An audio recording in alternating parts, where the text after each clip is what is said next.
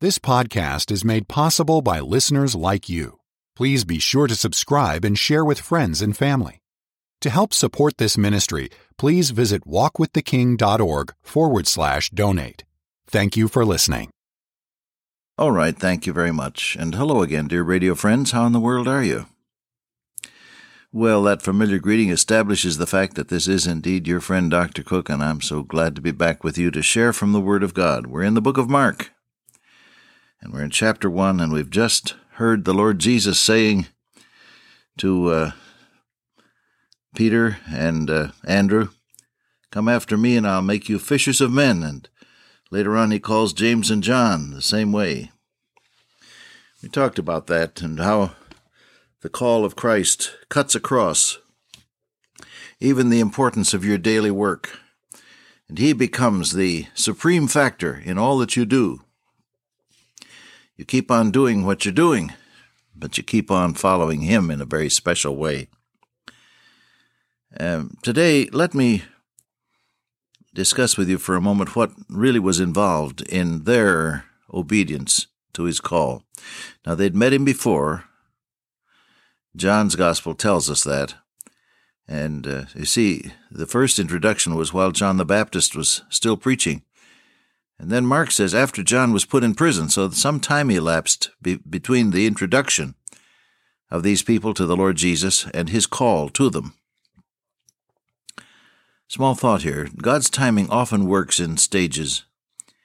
You don't get it all all at once. Jesus said to his disciples, I have many things to say unto you, but you're not able to bear them now. God's dealing with you and with me comes in stages. The psychologist talks about developmental tasks, the stages of development in a personality. Well, the Lord knows how we're built because He built us. he knows how your personality works, beloved. And He doesn't give all of His uh, orders to you all at once. Give God time with you, will you?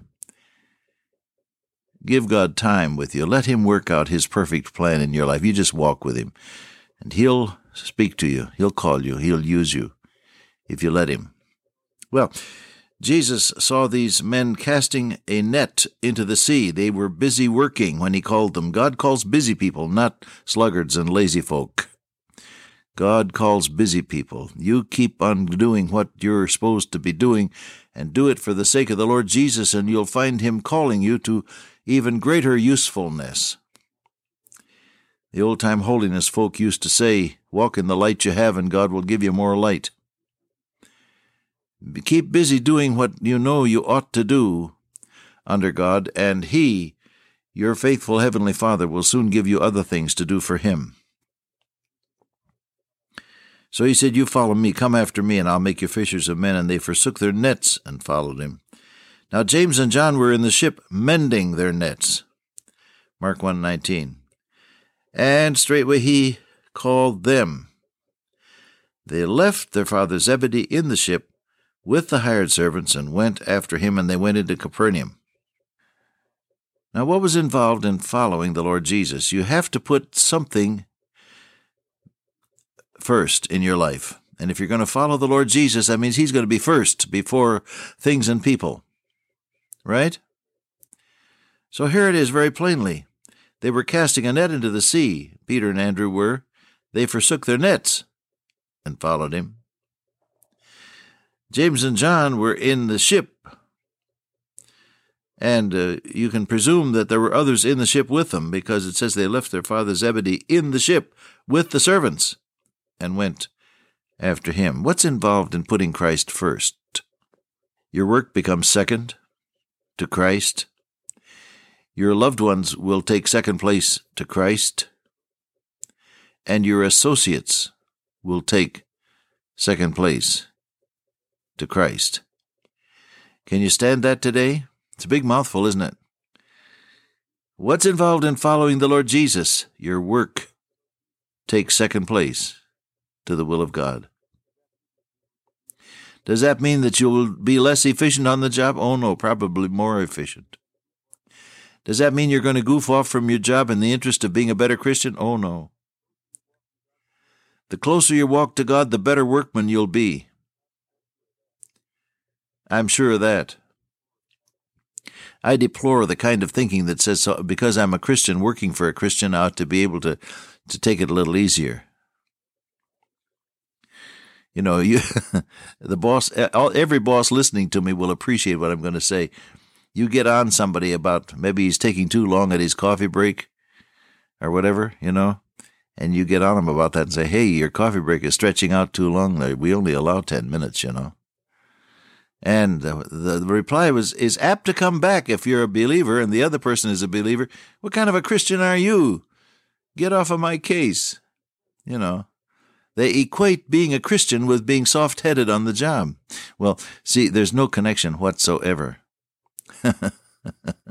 Just because I'm a Christian doesn't mean that I can goof off or do less than my best or come to work late and leave early and stretch my coffee break to a half hour or use the company phone to call up my aunt uh, uh, Emma in uh, in uh, Kalamazoo or whatever it may be. You know, all these things happen every day, don't they? Oh yeah.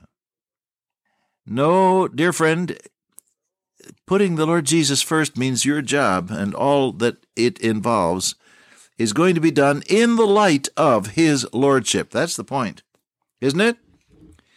Colossians 3 says, Whatsoever you do, do all in the name of the Lord Jesus giving thanks to God and the Father by Him. And whatsoever you do, do it heartily. That's our expression, psyched up. Do it psyched up, knowing that of the Lord, from the Lord ye shall receive the reward of the inheritance, for ye serve the Lord Christ. Your work is under the lordship of Christ from the moment you decide to really to follow him. Then it says they left their father left Zebedee in the ship. That means that your family, your loved ones, are going to take second place to the Lord Jesus Christ. Our Savior himself said that you have to love him more than father or mother, wife or children, or even your own life. And so uh, the, the truth is very plain there throughout all of the scripture. Thou shalt love the Lord thy God with all thy heart, with all thy soul, with all thy strength, with all thy mind. God wants to be first in your affections, first in your work, first in your affections. Can you take that in today? Now, that doesn't make you love your wife any less. Charles Kingsley, of whom it was said that he never could say anything without being dramatic, F.W. Boreham says that if you ask Kingsley even what time it was, he would announce it as though it were the crack of doom. a dramatic person. And Kingsley said, If I do not love, in a, if in another world I do not love my wife, body and soul as I do now, heaven will not be heaven and I shall not be I. Oh, that's beautiful. Well, does, does putting Christ first mean that you're going to love your loved ones less? No, it means you're going to love Him more and all of human affections and all of human loyalties are enhanced and glorified when Jesus Christ becomes Lord of your life. Man told me one time many years ago, I'm going to get a divorce and marry this other person, and I, I just was devastated with the news. I went home and fasted and prayed for the man, and God graciously answered prayer in that the following Sunday night, both that man and his wife came forward for salvation and, and committed themselves to Christ.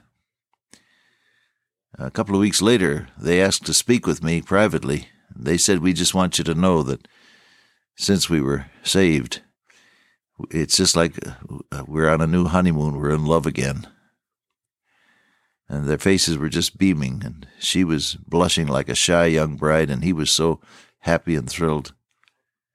Oh, love for Christ enhances and intensifies and glorifies human love. So if you put the Lord Jesus first, it doesn't mean that you're going to love your father or mother or wife or husband or children any less. You'll love them more and gloriously in the light of His divine love. But put Him first. And then it says, with the servants, and that, that of course says your associates, your, your associates and acquaintances and friends. Put Christ first. Peer pressure is very real, especially among the very young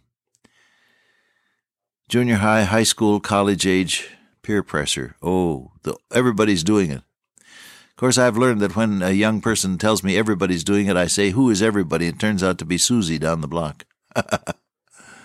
but peer pressure, oh, it is tremendous.